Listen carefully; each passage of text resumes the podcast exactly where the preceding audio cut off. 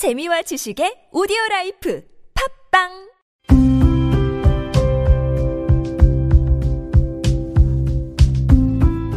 칼럼을 읽어드립니다.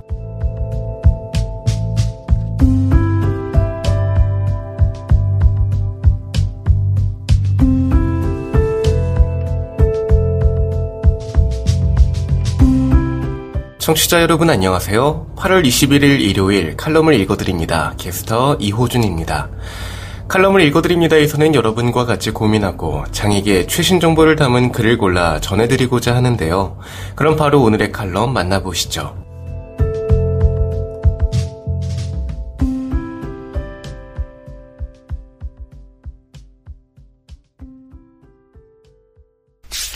비마이너, 폭우, 침수, 우리 사회가 버린 가치들이 드러났다. 반지하 없으면 재난 불평등 사라질까? 사회 소수자에 대한 정책 부재가 희생을 만든다. 기고 박은선 재난은 불평등하다. 부수적 피해자들 재난은 불평등하다. 이 키워드를 언론과 인터뷰를 할 때마다 논문을 쓸 때마다 반복한다. 상당수 장애인들이 2017년 경주 지진 때도, 2018년 포항 지진 때도, 2019년 고성 산불 때도 대피를 못하거나 혹은 포기했다. 코로나 사태 초기에는 집단 수용시설에 거주 중인 장애인들이 집단 감염되고 사망했다. 올해 8월 불평등의 서사가 또다시 반복됐다. 계속적 폭우가 쏟아지면서 반지하에 살던 40대 여성 가장, 성인 발달장애인, 그리고 10대 여성이 사망했다. 사회학자 지그만트 바우만은 재난으로 인해 예측하지 못한 피해를 입은 자들을 부수적 피해자라고 명명한다. 바우만은 2005년 미국 남부에서 발생한 허리케인 카트리나의 피해가 유독 가난한 흑인들에게 가중된 것을 일컬어 그들이 부수적 피해자가 되었다고 지적한다.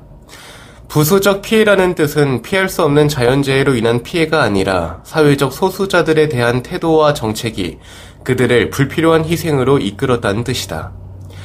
반지하를 없애면 재난 불평등이 사라집니까? 근데 서울시 대처가 기가 막히다. 문제의 본질은 언급도 없이 반지하 방을 없앤다는 것이다. 서울 인구의 약 5%가 반지하에 살고 있다.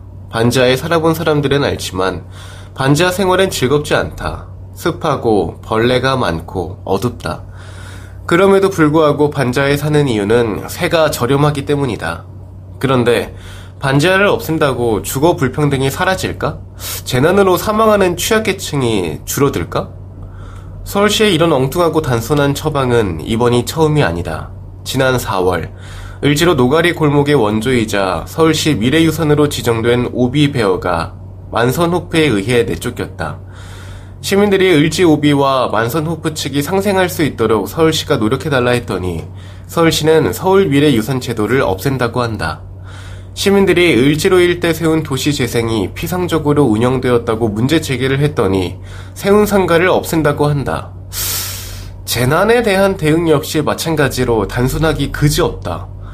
도시 문제인 불평등과 다양성 부재, 환경 정의에 대한 근원적인 치료는 하지 않고 문제가 되면 그 부분을 도려내는 식으로 도시를 운영하겠다는 거다.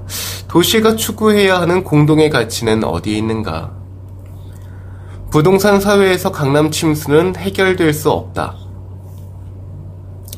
엄청난 양의 비가 내린 것은 지구 온난화 등으로 인한 기후 변화의 영향이고 반지하 주택에서 여성 셋이 익사한 이유는 재난 취약계층인 여성과 장애인에 대한 재난 대비를 소홀하고 공공주택 보급을 게을리한 탓이다. 강남 침수가 잦은 이유는 간단하다. 빗물을 처리하기 위해서 하수 관거가 커야 하고 땅과 나무가 물을 흡수해야 한다. 토양과 가로수의 뿌리는 우리 생각보다 훨씬 많은 양의 물을 흡수한다. 그러나 땅이 곧 부동산인 사회에서 더군다나 강남 건물주가 물의 순환이나 도시 공공성을 고려할 가능성은 매우 낮다. 부동산 개발업자들은 지하 공간을 임대료를 받을 수 있는 상가와 오피스로 개발하고자 하고 지자체는 이를 행정적으로 뒷받침해준다. 그 때문에 토지가 물을 흡수할 수 있는 총량은 앞으로 더 줄어들 것이며 강남 침수는 해결되기 힘들 거다. 엄청난 양의 비가 쏟아진 것에 대해 개인을 탓할 수는 없다. 하지만 우리는 공동의 노력을 통해 피해의 정도를 줄일 수 있으며 국가 제도를 통해 더 빠르게 회복할 수 있다. 재난 관리는 예방, 준비, 대응, 복구라는 네 단계로 이루어진다. 이때 예방 단계에서는 재난 이후보다 훨씬 적은 예산으로 제도를 정비하고 취약계층을 위한 방안을 마련할 수 있다. 재난 회복력이란 재난의 충격을 흡수하고 사회 시스템이 완전히 재기능을 할 수 있도록 재조직하는 능력이자 이전보다 더 나은 상태로 돌아가는 것을 뜻한다. 그러나 국가 차원에서 서울시 차원에서 지구 온난화와 이상 기후에 대비하려는 의지는 거의 보이지가 않는다. 특히 재난 취약계층에 대한 고민이 보이지 않는다. 지속 가능의 가치가 실종된 2040 서울 도시 기본 계획. 지난 3월 서울시는 2040 서울도시 기본 계획을 발표했다. 이는 서울의 20년간의 미래를 결정하는 최상위 계획으로 도시 가치와 행정적 방향을 결정한다. 그러나 2040 서울도시 기본 계획에는 부동산 규제를 풀겠다는 말만 나올 뿐 젠더 평등, 빈부격차 해소, 장애의 접근성 확보, 환경의 질 개선 등 유엔 회원국이 함께 설정한 지속 가능성 가치는 보이지가 않는다. 또한 심각한 기후 위기와 그로 인한 재난에 대한 대비책이 전혀 담겨 있지 않았다. 지속 가능한 성장 목표는 2015년 유엔 총회에서 합의한 17개 정책 목표로서 전 세계의 지속 가능한 발전을 위해 2030년까지 공동으로 달성하기로 한 약속이다.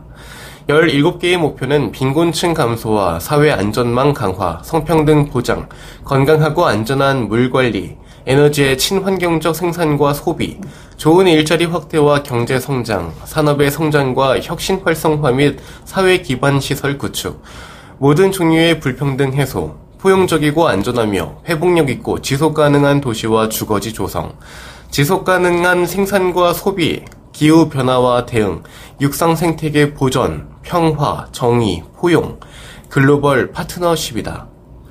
공교롭게도 목표 달성의 핵심은 누구도 남겨두지 않는다이다. 장애 해방 운동가들이 핵심 가치로 늘 이야기하는 슬로건이 유엔에서 정한 목표다. 하지만 국가도 서울시도 지속 가능성에 큰 관심이 없다. 재난은 우리 사회가 버린 가치들을 조명한다. 필자는 일본의 취약계층 재난 대비에 대해 연구하기 위해 2019년과 2020년 일본 구마모토와 도쿄에 가서 장애인, 활동가, 공무원, 사회복지사 등을 만났다. 구마모토 장애인 상담센터에서 근무하는 히라타 씨는 구마모토 지진이 특별한 새로운 문제를 보여주지 않았다고 말했다. 그는 구마모토 지진이 우리가 모르던 새로운 문제를 보여주지 않았습니다.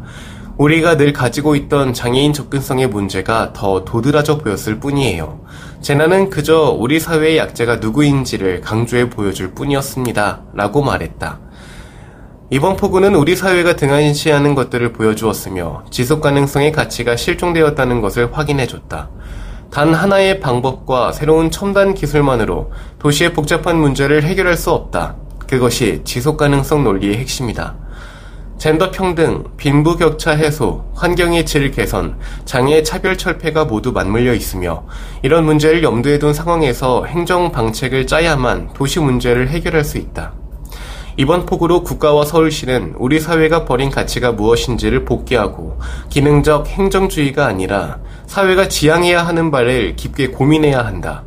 반지하를 없앤다고 재난 취약계층이 사라질 리가 없다. 지금 여러분께선 KBIC 뉴스 채널 매주 일요일에 만나는 칼럼을 읽어드립니다를 듣고 계십니다. 한국교육신문 현장 칼럼 장애를 가진 대학생을 위해 최나리 광주교대 교수 최근 이상한 변호사 우영우로 장애에 대한 사회적 관심이 커졌다. 지금까지도 사회 곳곳에서는 장애인 지원을 위한 많은 노력이 있었다. 필자는 얼마 전까지 광주교대에서 장애학생 지원센터를 맡아 운영했다. 장애학생 지원센터는 2007년 제정된 장애인 등에 대한 특수교육법에 명시된 법정기구다.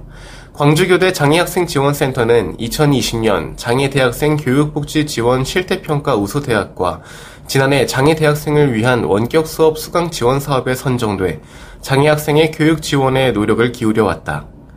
강화되는 지원 정책, 장애 학생 지원 정책에는 앞으로 많은 변화가 있을 것으로 예상된다. 코로나19 이후 장애 학생의 교육권 보장에 대한 관심이 더 높아졌기 때문이다. 교육기관은 무엇보다 모든 법규를 잘 숙지하고 준수해야 한다. 정보 접근, 편의시설 제공, 교내외 활동 참여 제한 및 배제, 차별 및 모욕 금지, 개인정보 보호 등을 위반할 경우 형벌은 물론 입학생 정원 감축 등의 제재와 국가인권위원회 권고, 법무부 장관의 시정명령 등을 받을 수 있으므로 주의가 필요하다. 특히 장애 학생의 개인정보가 당사자를 제외한 교원이나 다른 학생들에게 노출되지 않도록 실습, 상담, 평가 시 주의해야 한다. 2024학년도 대입부터 일반 대학 신입생 모집 인원의 10% 이상을 장애인이나 저소득층 등 사회적 배려 대상자로 선발하도록 한 교육부 방안에도 대응해야 한다. 우선 시청각 장애 학생을 위해 원격 수업 자료를 준비해야 한다. 특수교육법 개정에 따라 대학의 장은 원격 수업 영상물의 화면 해설, 폐쇄 자막, 수어 통역 등의 편의를 제공하고 장애 학생에 대한 지원을 학칙에 규정해야 한다. 교육부는 장애인 특별 전형 운영 지침 마련 후 실태평가와 관련된 세부 지표의 변경을 예고하고 있다. 실태평가와 장애 학생 지원 관련 사항을 대학평가에 반영하는 방안도 검토한다고 한다.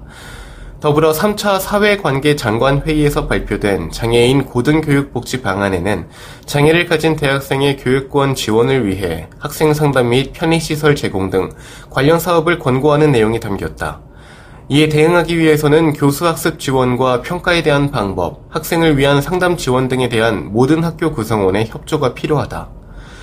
모든 구성원의 관심과 협조를 장애학생 지원센터장을 지낸 지난 2년을 돌이켜보면 구성원의 노력이 가장 큰 원동력이었다. 처음 센터장을 맡을 당시 홈페이지조차 미비하고 예산과 전담 인력이 배정되지 않은 열악한 상황에 부담스러웠지만 여러 구성원의 노력이 있었기에 발전을 이룰 수 있었던 것 같다. 개인적으로는 상담과 민원 처리, 지원 계획 수립 등을 과정에서 통합 교육에 대해 많은 사색을 할 수 있는 시간이기도 했다. 센터에서는 지금도 장애 대학생 교육 활동 지원 사업 계획을 수립 중이다. 모든 교육 공동체가 장애에 대한 바른 인식을 공유하고 더 나은 교육 환경을 만드는데 힘을 모을 수 있기를 기대한다.